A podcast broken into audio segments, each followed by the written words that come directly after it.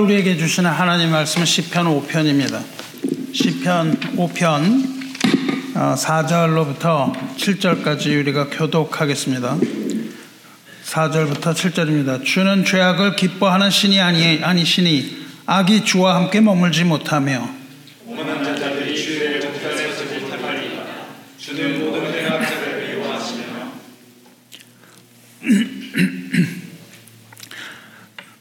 거짓말하는 자들을 멸망시키시리이다. 여호와께서는 피 흘리기를 즐기는 자와 속이는 자를 싫어하시나이다.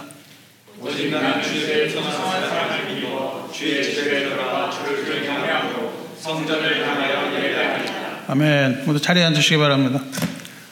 오늘 어, 성찬 예배 나오신 여러분 주님의 이름으로 환영합니다. 잘 오셨습니다. 어, 우리 옆에 계신 분과도 잠깐 인사 나누겠습니다. 서로 주님의 이름으로 축복하시기 바랍니다. 주님의 이름으로 축복합니다. 우리 주 예수 그리스도의 능력의 이름으로 축복할 때에 어, 우리가 서로 은혜 받을 줄로 믿습니다. 어, 우리 지난 금요 예배에서 우리가 돌아본 대로 오늘 시편은 아침의 기도죠. 아침의 기도입니다. 3절 보시면 여호와여 아침에 주께서 나의 소리를 들으시리니 아침에 내가 주께 기도하고 바라리이다. 어, 지금 다윗은 어, 악인들의 횡포 때문에 괴로워하고 있습니다. 그래서 아침에 일어나자마자 기도하고 있는 거죠. 우리가 너무너무 괴로울 때는 어, 아침에 일어나서 하는 그 기도가 굉장히 은혜로울 때가 많이 있습니다. 1절 보시면 여호와여 나의 말에 귀를 기울이사 나의 심정을 헤아려 주셔서 나의 왕 나의 하나님이여 내가 부르짖는 소리를 들으소서 내가 주께 기도하나이다. 밤새 얼마나 괴로운지 모르죠. 얼마나 얼마나 괴로웠는지 일어나자마자 한숨을 짓는 거예요. 그러면서 나의 심정을 헤아려 주소서. 직역하면 내가 한숨 짓는 까닭을 알아 주소서 그런 뜻입니다. 내가 한숨 짓는 까닭을 알아 주소서. 아침에 일어나면서 이렇게 한숨으로 일어나는 거죠. 이렇게 기도하면서 간절히 하나님의 도움을 바라고 구하고 있습니다. 이러한 간절한 기도, 다윗의 아침에 드리는 간절한 기도 가운데 오늘 읽은 4절이 시작되는 겁니다. 여기서는 이제 4, 5, 6, 7절은요, 하나님의 집, 하나님의 나라에 들어갈 수 있는 자와 하나님의 들어갈 수, 집에 들어갈 수 없는 자들을 구별하고 있습니다. 4절, 주는 죄악을 기뻐하는 신이 아니, 아니시니 악이 주와 함께 머물지 못하며 이렇게 시작하죠. 하나님은 죄와 결코 함께 하실 수 있는 분이 아닙니다. 그러므로 죄를 가지고서는 하나님 앞에 설 수 있는 자는 없습니다. 그래서 우리는 반드시 죄를 버려야만 하는 것이죠. 그런데 인간은 절대 스스로 어, 죄를 이길 수가 없는 겁니다. 죄를 가지고 하나님 옆에 나가면 안 되는데 우리 스스로 죄를 버릴 수가 없는 거예요. 철학이나 사상이나 혹은 기타 모든 종교, 이 세상의 모든 종교는요, 이 죄를 넘어설 수 있다고 주장을 해요. 인간의 의지나 결단 이런 것들을 가지고 수양이나 이런 걸 가지고 죄를 넘어설 수 있다고 주장을 하는데 성경은 절대 그럴 수 없다고 말하고 있습니다. 우리는 죄를 이길 수 없다고 하나님께서는 그렇게 선언하고 계세요. 우리가 죄를 어, 대적해서 이길 수는 없습니다. 그러면 그것은 아주 어, 나쁜 소식이 되는 것이죠. 그러나 우리에게는 예수 그리스도라는 중보자가 있는 것이죠. 죄를 지는 인간은 하나님을 직접 만날 수가 없습니다. 그 중간에, 하나님과 우리 중간에 중보자이신 예수님이 필요합니다. 또 인간은 죄를 직접 깨뜨리지도 못합니다. 중간에 예수 그리스도가 필요한 거예요. 이 세상의 모든 사람들, 구약의 모든 사람들과 신약의 모든 사람들과 누구를 막론하고 우리에게는 예수 그리스도가 필요로 한 겁니다. 그렇지 않고는 우리 죄를 이길 수 없기 때문이죠. 그래서 우리가 회개하고 거듭나기 전에는 죄를 즐거워하고 죄를 기뻐하지만 거듭난 후에 죄를 대면을 하면 어, 마음이 괴로워지는 겁니다. 중간에 어, 계신 그 예수 그리스도의 보혈의 능력을 우리가 힘입었을 때는 이 죄가 어, 우리를 엄습하는 것에 대하여 괴로워집니다. 죄를 이긴다는 것은 죄를 기뻐하지 않으시는 그 하나님께서 그 아들 예수 그리스도를 보내셔서 그를 믿고 영접하여 순종하는 자에게 악을 제거하고 죄를 사하심으로 가능한 것. 이것이 성경이 말하는 아주 핵심적인 것이죠. 너희는 마음에 근심하지 말라. 하나님을 믿으니 또 나를 믿으라. 내 아버지 집에 구할 것이 많도다. 말씀하세요. 하나님을 믿고 그 어, 아들 예수 그리스도를 믿는 자는 아버지 집에 거할 수 있는데 아버지 집에 거할 곳이 많다고 말씀하셨어요. 이것이 유일한 구원의 근거입니다. 이렇게 죄사함 받고 하나님의 사랑을 받는 자만이 아버지 집에 갈 자격이 주어진다 이 말이에요. 그러니까 우리는 아버지의 집에 갈 자격이 있는가 없는가 이것을 지금 어, 두 종류로 갈라서 시편이 노래하고 있습니다. 그렇다면 어떠한 자가 아버지 집에 가지 못할 사람이고 어떠한 자가 아버지 집에 가겠습니까? 이 아버지 집에 간다고 하는 것은 어, 구원이라고 하는 대전제를 얘기해요. 우리가 아버지 집에 한번 들어갔다 나왔다 들어갔다 나왔다는 이 들락거리는 것이 아니라 하나님의 집에 우리가 갈 수가 있는가? 가지 못하는가? 이 둘, 두 어, 아주 그 양 극에 관하여 이야기를 하고 있기 때문에 심각한 얘기가 되는 것입니다. 어떤 자가 하나님의 집에 가지 못할까요? 하나님이 싫어하시는 자가 하나님의 아버지 집에 가지 못합니다. 결론적입니다. 하나님이 싫어하는 자입니다. 그러면 하나님이 싫어하는 일이 어떤 것인지, 하나님이 미워하시는 자가 누구인지, 하나님이 멸망시킬 자가 누구인지 이 말씀을 통해서 알아보고 그런 일을 하지 않는 자로서 어, 우리가 설 수 있도록 반면 교사로 삼아야 하는 거예요. 늘 우리는 좋은 것만 이렇게 이렇게 보는 것이 아니라 반대 급부의 것들을 보고 반면 교사로 삼아서 절대 그런 자가 돼서는 안 된다고 이야기하는 것이죠. 우리는 늘 하나님의 나라 천국에 대하여 소망을 갖지만 어, 지옥에 관하여 우리가 무시한다면 어, 안 되는 것과 마찬가지입니다. 사오절을 보면요. 악이 주와 함께 머물지 못하며 오만한 자들이 주의 목전에 서지 못하리다. 이렇게 되어 있습니다. 오만한 자가 주의 목전에 서지 못한다고 되어 있습니다. 어, 하나님 앞에 서지 못할 자는 오만한 자라는 거예요. 어, 근데 이것이 어, 좀 너무 과하죠. 우리가 뭐 혈기 한번 부렸다고 우리가 구원을 받지 못한다 이런 이야기가 될 수 있겠습니까? 여기서 그런 이야기를 하고 있는 것은 아니죠. 어, 하나님 앞에 서지 못할 자가 오만한 자인데요. 오만한 자라는 것은 도대체 뭔가요? 하나님 앞에 오만한 자입니다. 하나님 앞에 오만한 자라는 것은 하나님, 살아계신 하나님을 없인 여기는 행위죠. 복음을 받아들여야만 구원이 있는데 이 복음을 받아, 받아들이지 못하는 자, 그러한 자가 그 마음에 교만이 있는 거예요. 우리가 복음을 받지 않는다는 것은 이미 마음속을 마음이 굉장히 높아져 있는 상태입니다. 어, 교만한 거예요. 하나님 앞에서 교만합니다. 복음을 받아들이는 자는 겸손이 없으면 복음을 받을 수가 없습니다.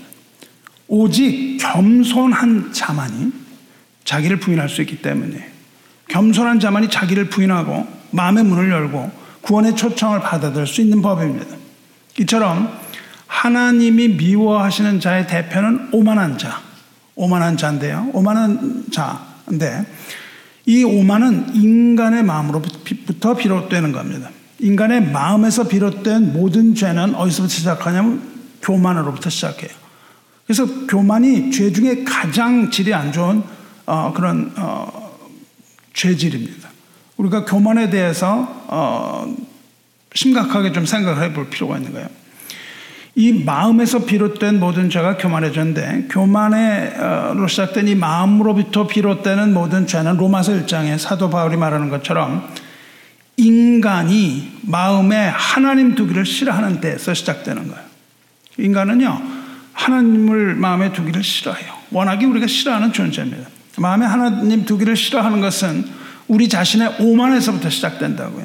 높은 자리에 있으면 하나님을 우리 마음 속에 두는 게 굉장히 부담스러운 거예요. 여러분, 어, 항상 코람돼요. 하나님 앞에서 이런 얘기하고 뭐 좋아하는데 사실 좋아할 게 하나도 없습니다. 하나님의 앞에 선다는 것은 굉장히 두렵고 떨리는 거예요. 그 앞에서는 뭐 우리가 어, 어떤 육체 일을 할 수가 있겠어요. 근데 우리는 그 좋은 면만을 생각하고 하나님 앞에 섰을 때에 우리가 어찌 해야 하는가 이런 것들 생각을 안 하고 지나면 안 되죠. 천국이라는 것은요, 다름이 아니라 하나님 앞에 서는 거예요. 하나님이 계신 곳이 천국입니다. 근데 보통 우리가 하나님은 없고 우리가 하고 있는 모든 좋은 곳에서 하고 싶은 거 다 하는 것을 천국으로 많이들 생각을 하는데 그렇지 않다는 겁니다. 하나님의 나라 천국은요, 어, 정말 어, 우리가 어, 교만해서는 도저히 갈 수 없는 그런 곳입니다. 하나님의 관계를 떠나거나 심지어 하나님과의 관계를 발로 차고 거부하는 자가 오만한 자예요. 예수 그리스도의 선물을 거부한 게 오만한 자예요. 여러분 어, 누군가 우리에게 선물을 줄 때요. 어, 교만한 사람은 그것을 거부하죠. 우리가 그 어, 선물을 무엇으로 받아야 하나요? 감사로 받아야 하는데 이것을 거부하기도 합니다. 어, 그것을 교만의 모습이죠. 비록 우리가 하나님을 믿는다, 하나님을 믿는다 이렇게 말은 하면서도요, 우리가 하나님을 만홀히 여기는 경우가 대단히 많습니다. 우리 마음속에 하나님 말씀을 받아들이지 않는 거예요. 그리고 우리가 하나님 말씀에 순종하지 못한다면 이것, 이것이 바로, 어, 오만의 죄에 속해 있는 어, 그런 것이죠. 그래서 시편 1편 1편에서는 1편 1절에서는 복 있는 사람은 오만한 자의 자리에 앉지 않는다. 그렇게 얘기를 합니다. 둘째로는요, 2절. 주는 모든 행악자를 미워하시며 하나님 미워하신다고 되어 있습니다. 하나님이 미워하시는 자는 모든 행악자라고 말씀하세요. 행악자라는 것은 뭘까요? 행악자는 시편이 계속해서 얘기하고 있는 악인에 해당하는 거예요. 그리고 그 반대말은 의인입니다. 그러니까 행악자라는 것은 시편이 말하는 악인이며 의인의 반대말입니다. 그럼 의인은 누구고 악인은 누굴까요? 어, 이것을 가장 이런 것을 어, 이해하는 데 있어서 걸림돌이 되는 것이 도덕과 윤리입니다. 악인과 의인이 어떤 도덕적인 선함이나 도덕적인 어, 어, 악함을 행하는 자 이렇게 생각해서는 안 돼요. 도덕적으로 우리가 아, 뭐 이런 거 조금 했다 그래가지고 구원을 못 받는다. 그러면 그게 이해가 되겠습니까? 아닙니다. 우리는 밤낮 그러고 살죠. 밤낮 우리가 선한 일잘 못하고 살아요. 그렇다고 해서 우리가 다 구원을 못 받느냐 그런 이야기를 하고 있는 것이 아니죠. 그럼 의인은 누구고 악인은 누구예요? 성경이 말하는 의인은요 복음을 믿고 구원을 받은 자예요. 예수를 믿고 구원을 받은 자는 의인입니다. 의인이라는 것은 구원 받은 자예요. 오직 의인은 무엇으로 살리라? 믿음으로 말미암아 살리라. 믿음으로 말미암아 생명을 얻은 자가 의인이라고 얘기를 했습니다. 오직 믿음으로만 의롭게 되고 의롭게 된 자만이 새 생명을 얻는 것이죠. 반대로 그리스도의 복음을 발로 차버린 사람은 죄 가운데 그냥 있는 것이죠. 하나님은 사랑으로 하나님을 사랑하는 사랑으로 아들에게 입맞추지 않는 모든 사람을 하나님은 악인이라고 부르시는 거예요. 하나님을 사랑한 자, 곧 그 뜻대로 부르심을 받은 자만이 의인이에요. 그리고 의인은 의인에게 있어서는 모든 것이 합력하여 선을 이룬다. 그렇게 말씀하셨죠.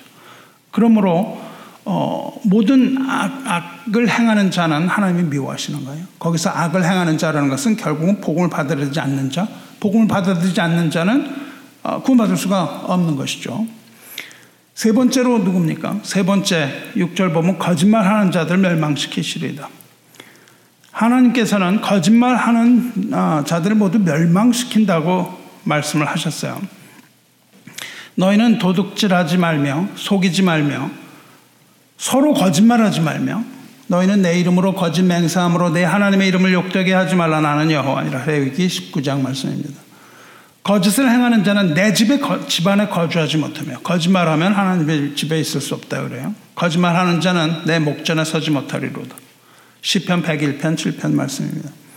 즉 거짓말하면 거짓말하면 하나님을 욕되게 하는 것이고 거짓말하면 하나님의 집에 거주 못한다. 그러니까 거짓말하면 구원받지 못한다는 거예요. 어, 하나님께서는 거짓말하는 자를 멸망시킨다고 하셨습니다. 멸망이라는 것은 구원의 반대죠. 예수님께서 좁은 문 말씀하실 때 생명으로 가는 문, 그리고 멸망으로 가는 문 두 개를 보이셨어요.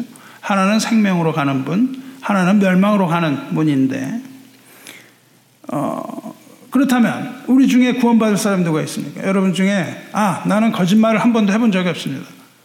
이런 사람은 구원을 받고 뭐 거짓말을 한번 해본 사람은 구원을 못 받습니까?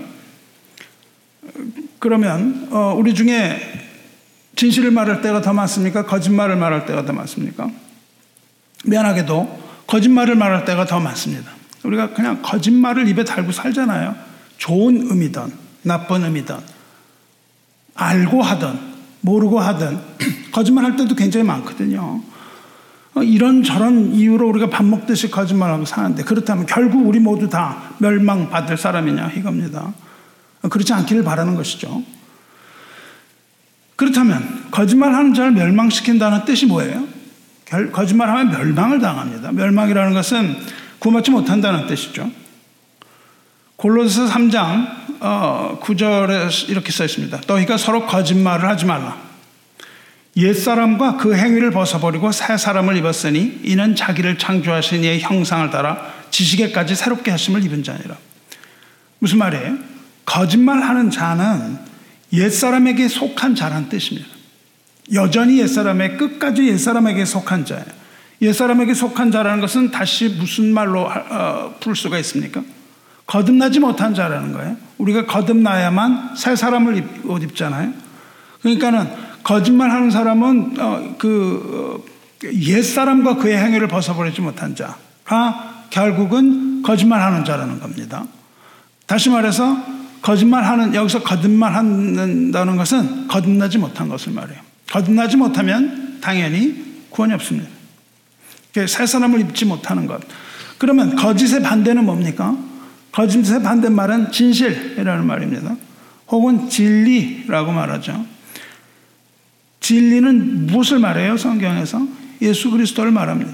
즉 진리이신 그리스도를 믿지 못하고 여전히 옛 사람에 속한 그 사람 그런 사람은 영적인 사람이 아니라 거짓의 아비인 마귀에게 속하여 여전히 육에 속한 사람 이러한 자가 여기서 말하는 거짓말하는 자죠.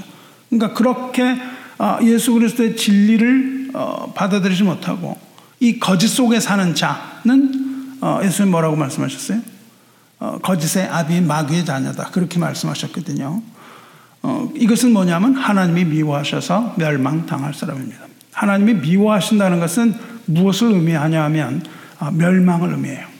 그래서 그 마태복음에서 예수께서 24장에서 마지막 날에 대해 얘기하실 때 뭐라고 그러시냐면 멸망에 가증한 것이 거룩한 곳에 서거든 유다에 있는 너희는 산으로 도망가라 이렇게 말씀하시거든요. 멸망에 가증한 것이라는 건 뭐냐면 가증이라는 건 미워한다는 뜻이에요. 멸망의 가증이라는 것은 하나님이 미워하셔서 멸망시킬 것을 말합니다. 하나님이 미워하셔서 멸망시킬 것이 하나님의 집에 서는 것을 보면 너희는 빨리 도망가라고 그렇게 말씀하셨어요. 그것이 아, 하나님의 심판이 어, 거기에 임하는 것이죠. 그래서 여기서 거짓말하는 자는 마귀에게 속한 자, 즉 멸망당할 사람이에요. 마지막으로 하나님이 싫어하시는 자는 누굽니까? 피 흘리기를 즐기는 자라고 말했습니다. 피 흘리기를 즐기며 속이는 자라고 그렇게 말씀하셨어요. 속여서 피 흘리게 하는 거죠. 뭐 속인다는 것은 조금 전에 말한 거짓말과 같은 뜻이지만 여기서는 속여서 어, 남의 피를 흘리게 하는 자를 어, 이야기하죠. 로마서 3장 15절 보면 악인의 발은 피 흘리는데 빠르다. 그렇게 어, 이야기하고 있습니다. 피 흘리기를 즐긴다는 거예요. 피 흘리기를 즐긴다는 것은 무엇을 말합니까? 아우의 피를 흘리게 했던 자, 가인과 같이 살인한 자를 말하죠. 요한 1서 3장 15절에 무슨 말씀하십니까? 그 형제를 미워하는 자마다 살인하는 자니, 살인하는 자마다 영생이 그 속에 거하지 아니하는 것을 너희가 아는 바라 말씀하셨습니다. 피 흘기를 흘리기를 즐기는 자란 결국 뭐예요? 형제를 사랑하지 않는 자가 피 흘리기를 어, 즐기는 자와 동일합니다. 예수님께서 그 마음 속에 있는 미움 이런 걸 말씀하셨죠. 결국 마음과 힘과 뜻을 다해서 하나님을 사랑하지 못하고 형제를 내 몸과 같이 사랑하는 주님의, 주님의 계명 지키지 않는 자가 바로 피 흘리기를 즐기는 자죠. 그러므로 그러한 자는 하나님이 가증히 여기시는 거예요. 즉 형제를 미워하는 자가 살인하는 자고 그것이 바로 피 흘리기를 즐기하는 자. 이 성경을 읽을 때요. 자꾸만 우리가 도덕적 윤리적으로 읽는 거예요. 그러면 이해가 안 됩니다. 지금 말씀하는 이것이요. 그 도덕적 윤리적인 어떤 나쁜 짓을 한 거라고 생각하면 과연 우리가 얼마나 그런 나쁜 짓을 했겠어요? 도덕적으로 뭐 나쁜 짓 하는 사람도 있습니다만은 어, 우리가 그렇게 나쁜 짓을 했나요? 뭐 죽을 만큼의 그런 나쁜 짓을 했습니까? 네, 그런데 그렇다는 겁니다. 그 도덕적인 측면으로 봐서는 안 되는 것이죠. 여기 지금 말하는 미워하시는 것, 싫어하시는 것, 멸망시키실 것, 이것들은 다 무엇에 관한 얘기예요? 구원에 관한 이야기입니다. 우리 신앙에 있어서 가장 중요한 것은 구원에 관하여 명명백백하게 이해하시는 거예요. 그래야 여러분이 성경을 읽을 때 정확한 눈으로 분별하면서 읽을 수 있습니다. 아니면 이거는 이해가 안 돼요. 그래서 이것을 보고 여러분이 도덕적인 삶을 계속 추구하는 한 우리는 구원에 대하여 이해하지 못하고요. 우리는 은혜에 대해서 이해하지 못합니다. 우리가 은혜를 알기 위해서는 어, 도덕과 윤리라는 이 벽을 넘어서야 돼요. 그리고 우리가 은혜를 받은 사람은 어떻게 살게 되는 거예요? 그와 같은 삶을 살게 되는 겁니다. 도덕적이고 윤리적인 삶은 그 뒤에 따라오는 결과인 것이지 그것을 따라가려고 우리의 의지나 결단이나 뭐 이런 것을 가지고 추구해서 될 일이 아니라는 겁니다. 결국 무엇을 얘기해요? 우리에게는 예수님이 필요하다는 것이 결론이 나는 거예요. 모든 성경, 구약 성경에 있는 모든 그 영웅들, 또 신약 성경에서도 마찬가지입니다. 이 모든 영웅들이 다 누가 필요하냐면 예수 그리스도가 필요하다. 그리고 나에게 중보자이신 그리스도가 정말 필요하다. 이것을 깨닫는 것이 은혜예요. 그렇지 않고 우리가 어떻게 은혜를 깨달을 수 있겠습니까? 내가 무엇을 하여 그것을 할 수 있다고 한다면 은혜라는 것을 전혀 이해하지 못하는 거예요. 은혜는요, 무엇을 이렇게 받는 게 은혜가 아니에요. 내가 하고 싶은 무엇을 받는 게 은혜가 아니고요. 정말 은혜라는 것은 아, 그 예수 그리스도가 나의 중보자라는 것을 깨닫는 그 사실 자체. 그것이 모든 은혜의 완성입니다. 그래서 예수 그리스도는 은혜의 시작이요, 은혜의 마지막인 것이죠. 그래서 여러분 은혜 받으시기 바래요. 저는 사랑하는 성도 여러분, 이렇게 이처럼 하나님이 싫어하시는 일을 해서는 안 되는 겁니다. 하지 말아야 되는 것이죠. 왜냐하면 하나님이 싫어하신다는 말은 결국 멸망당할 죄인이라는 뜻이에요. 우리는 이 말씀을 통해서 우리 반면 교사로 삼고 하나님 기뻐하신 일에 속해야 되지 않겠습니까? 그러면 다윗은 어떻게 했다는 거예요? 자신은. 7절 보시면 오직 나는 주의 풍성한 사람을 힘, 사랑을 힘입어 주의 집에 들어가 주를 경외함으로 성전을 향하여 예배하리다. 어, 여기서 오직이라고 번역이 됐는데요. 오직이라는 것은 only 뭐 그것뿐 그런 뜻이 아니고요. 오직이라는 것은 유일하다는 뜻이 아니고요. 그러나 but 그러나예요. 악인들은 그렇지만 그러나 나는 그렇지 않다. 그 얘기를 하고 있습니다. 하나님이 싫어하시는 악인과는 반대로 나는 이런 의미죠. 오직 나는 주의 풍성한 사랑을 힘입어 이렇게 돼요. 다윗은 자기 자신이 하나님 미워하시는 사람이 아니라는 거예요. 나를 미워하시는 사람이 아니가 나를 사랑하시는 사람이라고 지금 이야기하고 있습니다. 여기서 다, 윗은 사랑에 풍성한 하나님의 사랑에 힘입어 그랬단 말이죠. 여기서 사랑이라고 하는 이 단어는 성경에서 굉장히 여러 가지로 그 상황에 따라서 우리말로는 번역을 합니다. 그 중에 사랑, 인자, 자비, 긍휼, 인애 뭐 이렇게 그냥 다양하게 번역을 하는데 헤브리어로는 헤세드라는 단어예요. 이 헤세드라는 단어에는 뭐가 꼭 들어가냐 하면은 언약이라는 말이 들어갑니다. 그래서 하나님의 이 사랑은요 언약적인 사랑이에요. 약속을 하신 거예요 하나님이. 언약적 사랑 있고 선택적 사랑이 있어요. 하나님이 택하신 것은 하나님의 사랑이라는 겁니다. 죽을 자를 하나님이 택하심. 이것을 사랑이라고 불러요. 그때 사랑으로 하시는데요. 그 사랑이 있는가 하면 두 번째로 뭐냐면 하나님이 이제 우리가 어, 우리를 사랑하셨잖아요. 그리고 끝 이렇게 하면은 이 언약적 사랑이 아니에요. 그냥 한 번 이렇게 사랑하셨다가 아니고요. 언약적 사랑이라는 것은 하나님께서 택하신 백성을 끝까지 사랑하시는 사랑이에요. 그러니까 이거는 불변의 사랑입니다. 하나님이 우리를 사랑하여 구원하실 뿐만 아니라 우리를 끝까지 인도하신다. 이것이 언약적 사랑이에요. 그러니까는 하나님이 우리를 택하신 것은 만세 전에 있었던 일이지만 우리가 항상 받아들이는 하나님의 사랑은 지금도 우리와 함께 하셔서 지금도 사랑하시는, 여전히 사랑하시는 사랑. 이것이 바로 헤세드입니다. 그래서 그것을 뭐 대단히 여러 가지로 어, 번역을 합니다. 하나님께 구원받을 사람을 택하시는 건 사랑이 근거했잖아요. 어. 그 끝까지 사랑하시는 사랑, 변하지 않는 사랑이 언약적 사랑 했어야 됩니다. 그것은 뭘 의미하냐면 이 사랑의 영원성을 얘기해요. 지속성과 영, 영원성입니다. 한 번도 끊어지지 않고 영원히 끝까지 가는 거예요. 영원히 끝까지 가기 위해서 우리가 뭐가 필요하죠? 영생이 필요한 거죠. 우리에게 하나님의 사랑이 계속 부어지기 위해서는 우리가 영원히 생명이 있어야 하나님께서 우리를 구원하실 거 아니겠어요? 그러니까 이거는 생, 언약이, 영생이라는 것은요, 뭐 잘한 사람에게 주고 못한 사람에게 안 주고 이게 아니죠. 하나님이 붙드셔서 사랑하는 자, 우리는 어, 언약적 사랑이 있는 거예요. 그러면 우리에게 영, 어, 영생이 있는 것은 뭐 당연한 얘기입니다. 그것을 뭐 어, 이렇게 복잡하게 생각할 게 없어요. 하나님께서 우리를 영원토록 사랑하신다. 그러므로 우리는 우리에게는 영원한 생명이 있다. 이렇게 이해하셔도 좋습니다. 이 사랑이 언제 보여졌냐면 먼저 아브라함에게 보여졌어요. 이 사랑은요 아브라함에게 보여진 사랑입니다. 창세기 24장 27절에 이르되 나의 주인 아브라함의 하나님 여호와를 찬송하나이다. 나의 주인에게 주의 사랑과 성실을 그치지 아니하셨사오며 여호와께서 길에서 나를 인도하사 내 주인의 동생 집에 이르게 하셨나이다 하니라. 이 상송 이게 이, 이게 누가 부른 찬송이냐면 아브라함의 신임을 받았던 청지기 엘리에셀이라는 사람이 있습니다. 엘리에셀은 어, 아브라함이 이삭을 낳지 못할 것 같으니까는 하나님한테 뭐라 그러냐면 하나님 이 제 아들은 그냥 엘리에셀에게 줘가지고 하겠어요. 그렇게 했던 거 기억하시죠? 그 엘리에셀이 청직이었어요. 그러니까 이삭이 낳기 전에 아주 신실하게 어, 그 아브라함을 섬겼던 엘리에셀. 이 엘리에셀이 이제 주의 명을 받죠.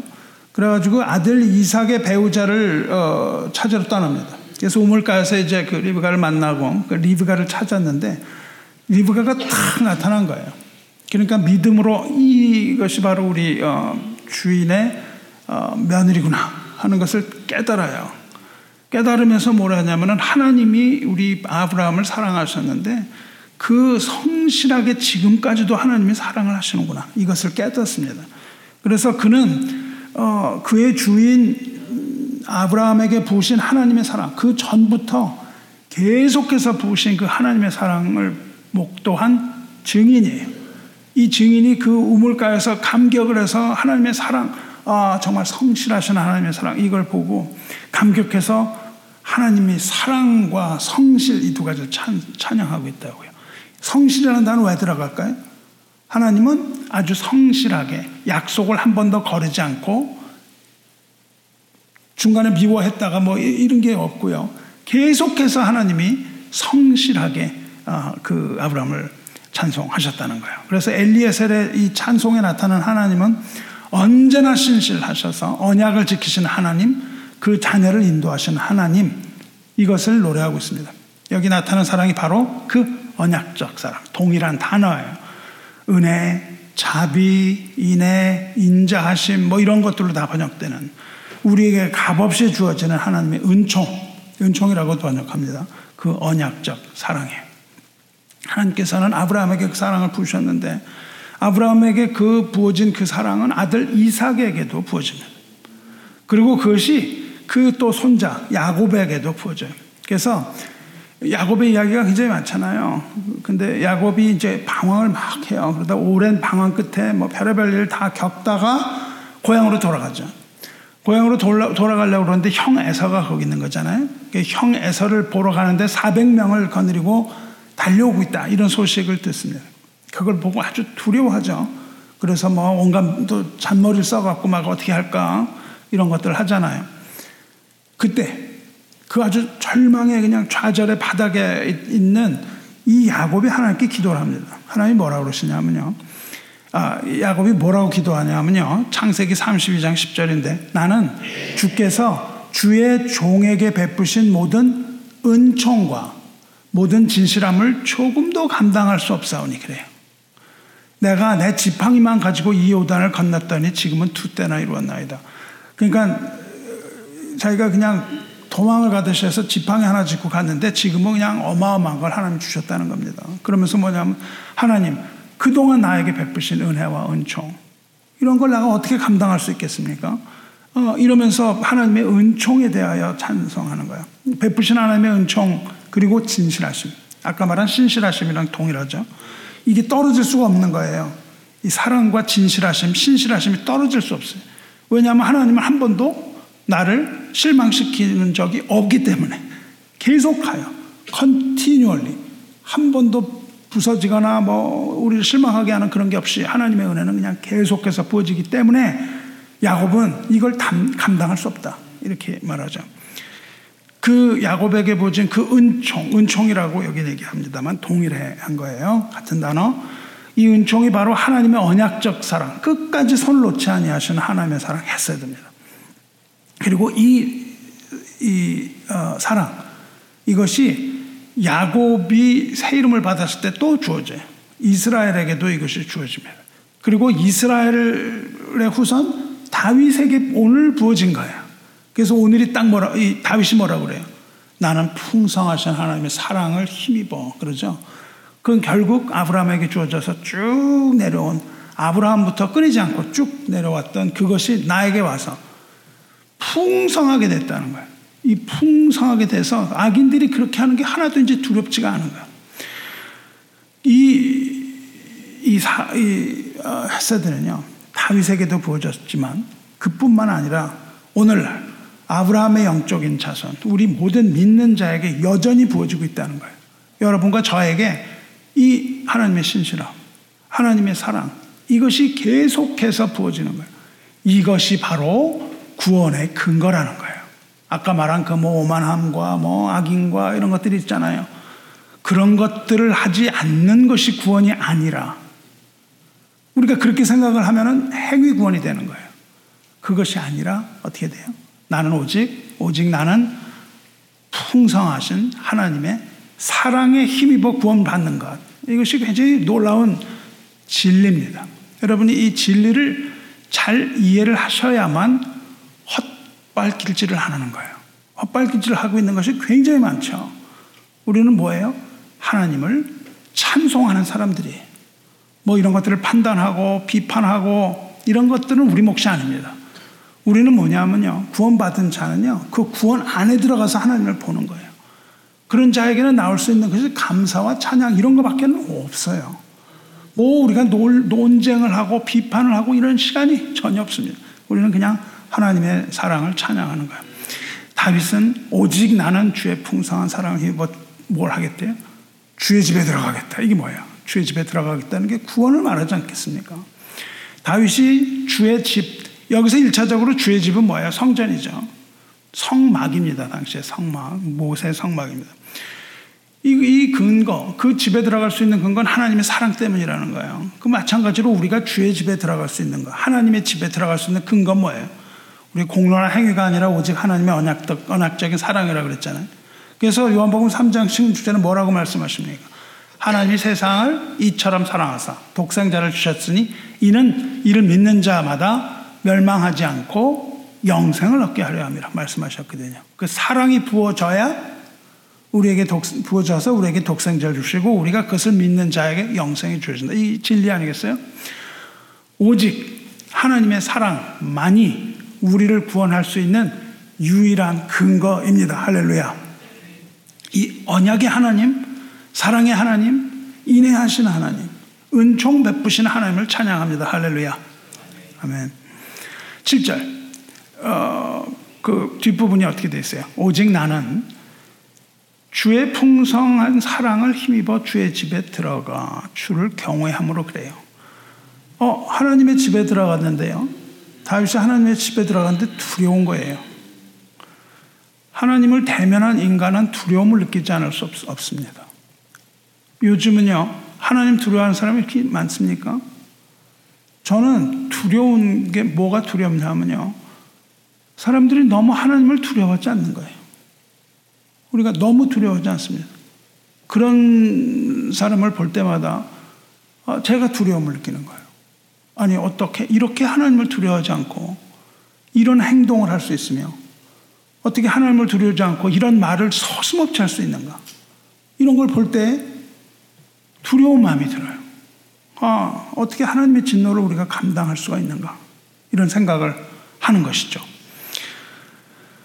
하나님의 사랑을 어, 인간은요 그렇게 어, 두려움을 느끼지 않을 수 없습니다. 주, 안에 사랑하는 상대로 하나님의 사랑을 입은 사람은 하나님을 두려워하는 거예요. 하나님의 사랑인데 이것이 사랑이 어, 부모가 사랑을 한다 그래서 버릇없이 말이죠. 뭐 어, 할아버지가 손자를 사랑한다고 그래가지고 무릎에 앉혀준다 그래가지고 그 할아버지 그냥 얼굴에다가 그냥 막뭘 뭘 푹질을 하고 말이죠. 코털을 뽑으려고 그러고 이래서 되겠습니까? 두려움이 있어야 되는 것이죠. 어, 어찌 우리가 하나님을 믿는다고 하면서 하나님을 두려워하지 않을 수 있겠습니까? 구원받은 자라는 것은 하나님의 사랑을 받은 자고요. 또 하나님의 사랑을 받은 자는 하나님을 사랑하는 자입니다. 하나님을 사랑하는 자는 동시에 하나님을 두려워하는 자예요. 하나님을 경외하는 자입니다. 하나님은요, 두려워해야 할 어미하신 하나님이에요. 우리가 함부로 뭐 이렇게 해서는 안 되는 거예요. 그래서 우리는 두려움과 떨림으로 하나님께 나갑니다. 그런데 다윗의 여기에서 문제가 하나 있습니다. 다윗은요, 여기서 문제가 하나 있었어요. 뭐라 그랬냐면요. 오직 나는 주의 풍성한 사랑을 힘입어 주의 집에 들어가 주를 경외함으로 성전을 향하여 예배하리다. 성전에 들어가 예배하리다가 아니고요. 성전을 향하여 예배하리다. 이렇게, 이렇게 되어 있습니다. 두려워서 거기 못 나가는 거예요. 성전에 나가질 못합니다. 그리고 다만 뭐만 해요? 예배만 합니다. 하나님의 집에 들어간 이 다윗이 더 이상 그 깊이 들어가지 못하고 성전을 향하여 예배드려요. 여기서 성전, 다윗이 말한 성전은 뭐냐면 하나님의 언약궤가 있는 지성소, 아주 한복판을 말한다고요. 성전에 들어가는데 더 이상 거기 들어가면 안 되거든요. 거기 들어가면 죽거든요. 그러니까 다윗은 거기를 가지 못하고 어떻게 해요? 하나님께 예배는 드리고 싶은데 들어가지 못해요. 그러니까 어떻게 돼요? 얼굴을 성전을 향하고 예배 드립니다. 여러분, 우리가 예배 이런 자세를 가지고 있어야 되는 거예요. 성전을 향하여 뭐 그렇다고 뭐 우리가 저기 어디 뭐 캠브리지에 있는데 우리 교회 이, 거는 그런 성전 아니라는 걸 여러분 잘 아실 거고요. 뭐 여기를 향하여 우리가 뭐 기도를 한다 이렇게 그런 뜻을 가진 것은 아니죠. 그렇죠? 하지만 우리 마음이 성전을 향해야 되는 거예요. 성전을 향한다는 건 뭐예요? 성전 건물을 향하는 건가요? 아니죠. 거기 계신 하나님을 향하는 거잖아요. 우리 예배는 누굴 향하여 드려야 됩니까? 하나님을 향하여 드리는 것이 예배예요. 다른 것이 아닙니다. 언약계에 있는 그 지성소, 죄인이 인간에 들어가면 그 죽, 죽을 수밖에 없는 그 지성소. 다윗은 그 지성소 안에 임자하여 계신 하나님을 향하여 예배 드리고 있는 거예요. 그러나 그는 예배를 드릴 뿐 지성소 안으로 들어가지 못하고 있는 겁니다. 안타까운 상황이죠. 사랑하는 성도 여러분. 다윗은 지성소에 들어갔지 못했습니다. 하지만 우리는 하나님의 지성소에 들어갈 수 있습니다. 우리는 하나님의 보좌 앞에 담대하게 나갈 수가 있는 것이죠. 왜 그래요? 왜냐하면 우리에게는 우리를 위해 죽으신 예수 그리스도의 피가 있기 때문입니다. 피를 가지고 들어가야 되거든요. 히브리서 10장 19절 20절에 뭐라고 되어 있습니까? 그러므로 형제들아 우리가 예수의 피를 힘입어 성소에 들어갈 담력을 얻었나니 여기 성소가 지성소입니다. 성소에 들어갈 담력을 얻었나니 어, 다, 담대하게 나가는 거예요. 다, 윗은 어떻게 나가요? 두려워서 못 나갔거든요. 우리는 어때요? 거기 들어갈 수 있는 담력을 얻었다고 해요. 그 길은 뭐예요? 우리를 위하여 휘장 가운데로 열어놓으신 새로운 살길이요. 새로운 살길이요. 휘장은 곧 구의 육체니라. 찢어졌단 말이죠. 예수께서 십자가에서 그 모든 몸을 찢으시던 그 순간 성전의 지성소와 바깥의 사람들을 가로막고 있던 그 휘장이 위로부터 아래까지 찢어졌다고요. 찢어졌습니다. 그런데 이것이 휘장문이 열렸던 것이 아니에요. 열린 게 아니라 찢어졌습니다. 한번 찢어진 것은 다치질 못하는 법입니다. 그렇죠? 한 번 찢어진 하나님은요 과격하게 그걸 볼 때마다 저는 너무 하나님의 과격함이 있습니다. 성전을 찢어버리세요. 성전을 찢어버리십니다. 우리를 가, 가로막고 있는 죄, 우리의 죄를 가로막고 있는 어떤 것에 대하여는 하나님이 분노하시는 거예요. 이 성전의 휘장이 그냥 이렇게, 이렇게 된 게 아니라 무진장 두껍거든요. 그게 찢어질 수 없는 건데 그냥 하나님이 성령으로 그것을 갈라버리신 거죠. 찢어버려요.